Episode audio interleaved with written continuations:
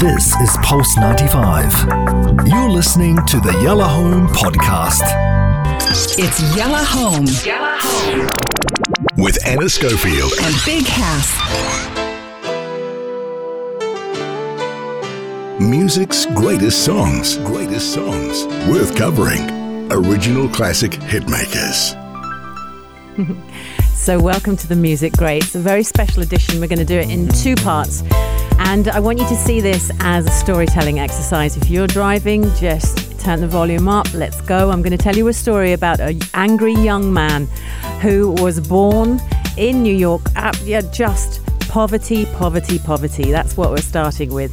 Tupac Shakur, and the, the pressure is on here because I bring it, I bring it to Pulse 95 possibly because of you, Big Hass. Bless. But also, I know that there's a lot of stuff that you know. So, um, for the first time ever, And there's I'm actually stuff I don't inviting know you as in. well. So yeah, I can't wait. I can't wait to hear what the great Anna Schofield, like you know, summed up Tupac in two segments. I just can't wait. And you too, put up the volume for this one. Sit back and just you know, relax on this one. Let's go.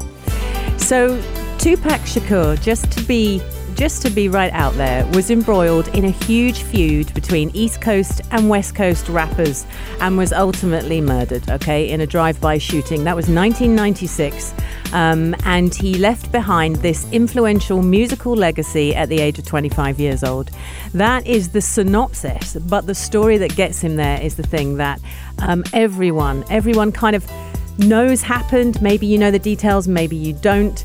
Um, I think that he's become an icon symbolizing the kind of noble struggle. Um, he sold over 75 million albums to date, and he's considered one of the top selling artists of all time.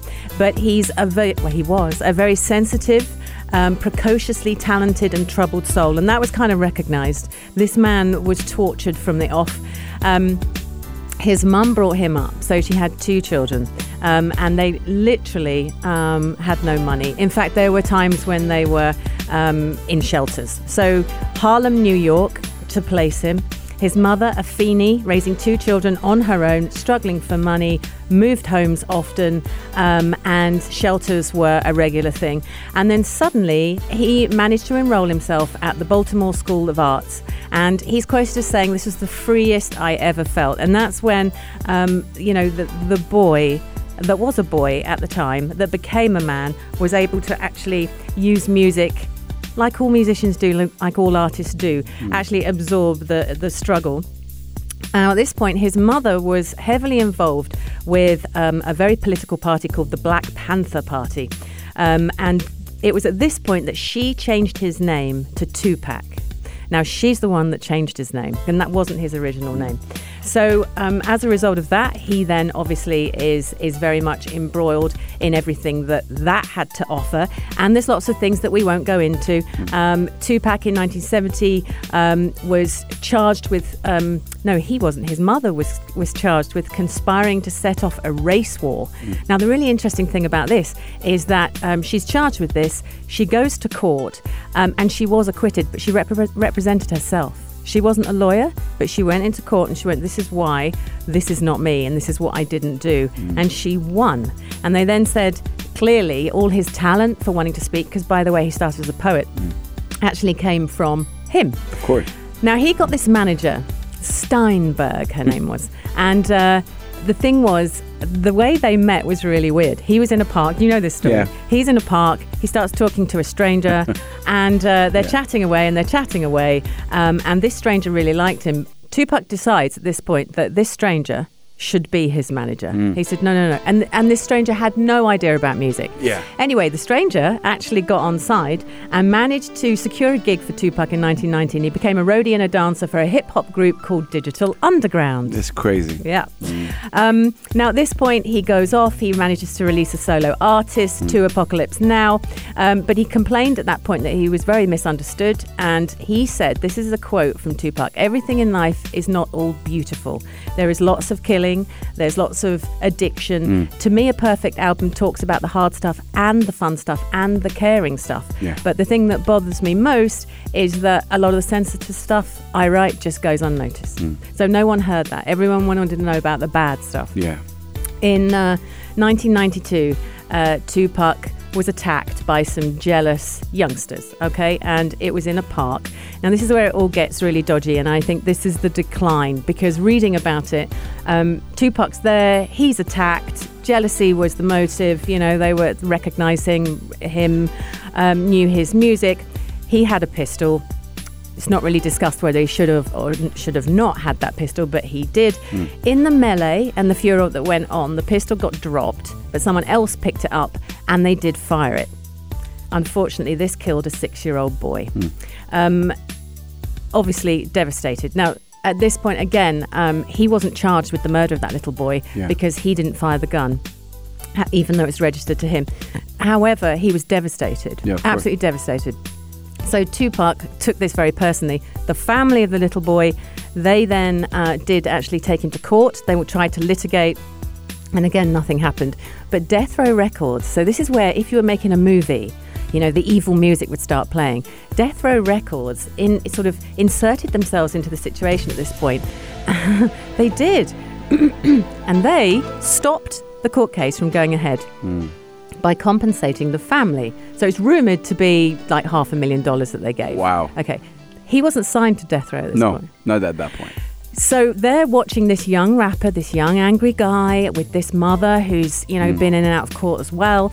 And FYI, at this point, they moved somewhere else. Um, she became an addict, and it wasn't until they moved they, they moved away from various places to try and get him out of Out violence, that. and ended up just further in it. And at this point, his mother succumbed to being an addict, but then he got into crime, he got into violence, um, and he ended up on the streets selling. Yeah. Also, just a very, very general thing. Back then, obviously, at that point, there was many rappers that faced that issue, and Yeah. it- because you know some areas, especially in the U.S., w- w- were filled with that, and and, and hip hop, especially, was actually the only kind of genre talking about Yeah. these situations. Yeah. So if you're a person, not a rapper, battling through these things, only rap voiced these concerns, and that's why hence rappers, you know, spoke the truth and spoke a fact. It's a negative fact, but it's a fact. But it's a big fact, yeah. And and what was quite interesting, yeah, we've talked about it before because we've had disco. I've played disco on the, in the Music Greats before. Disco was what was happening in music at the time, and it was hip hop going, yeah, but it's not fun and disco and love, and this is what's happening on the streets, and this is what's happening to African Americans, and we want to talk about that, and that's how hip hop rose.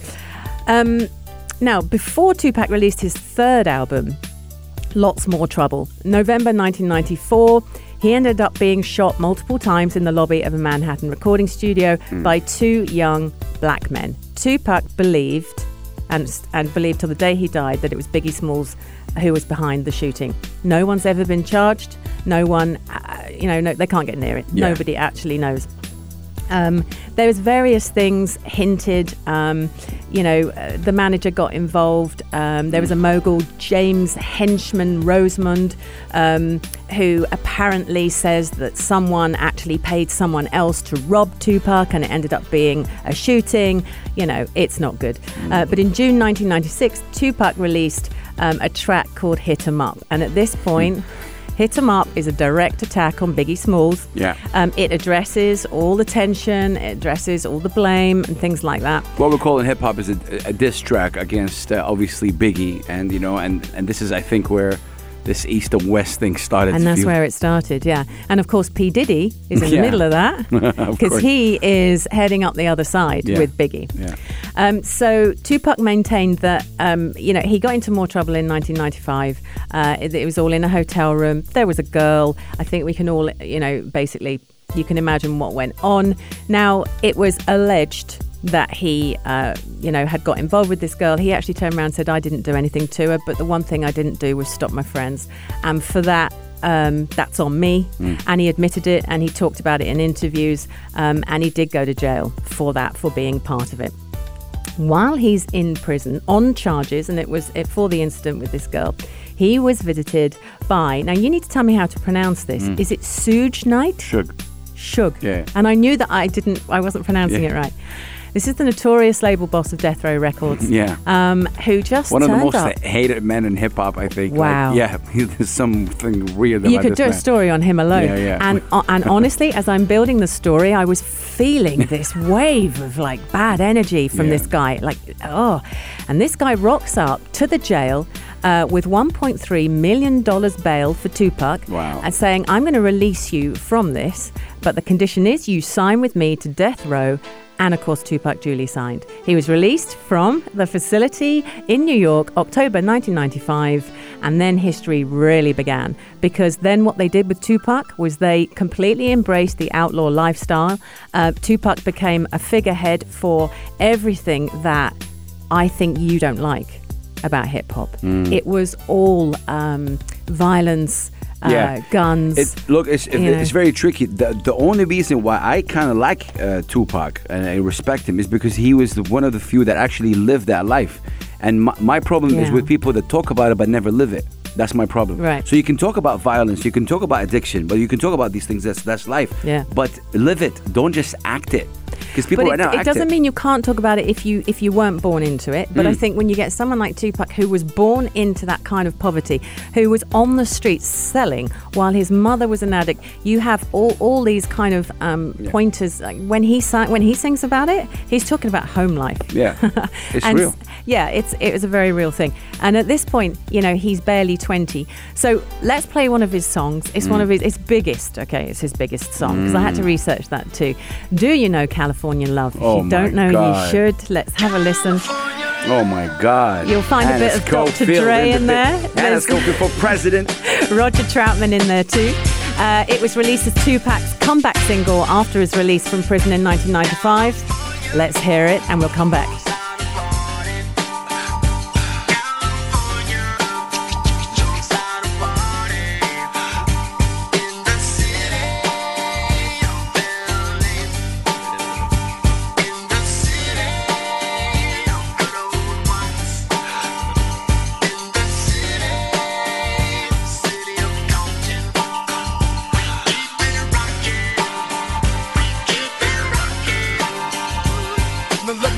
Everybody to the Wild Wild West. A state that's untouchable like Eliot Ness. The track hits your eardrum like a to your chest. Like a vest for you in the city of We in that sunshine state where the bomb be. The state where you never find a dance floor empty and be on a mission for them.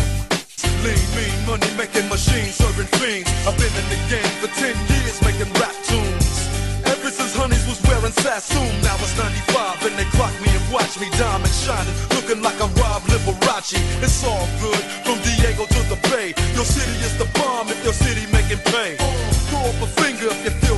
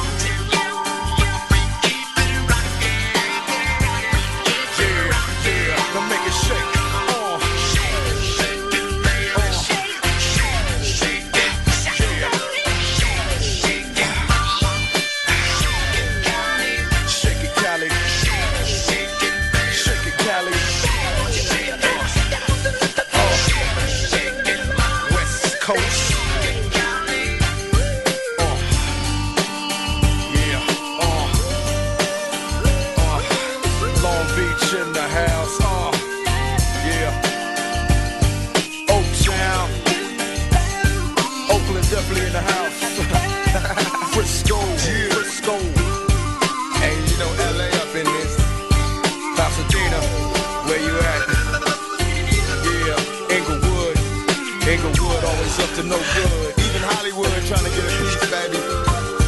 Sacramento, Sacramento, where you at?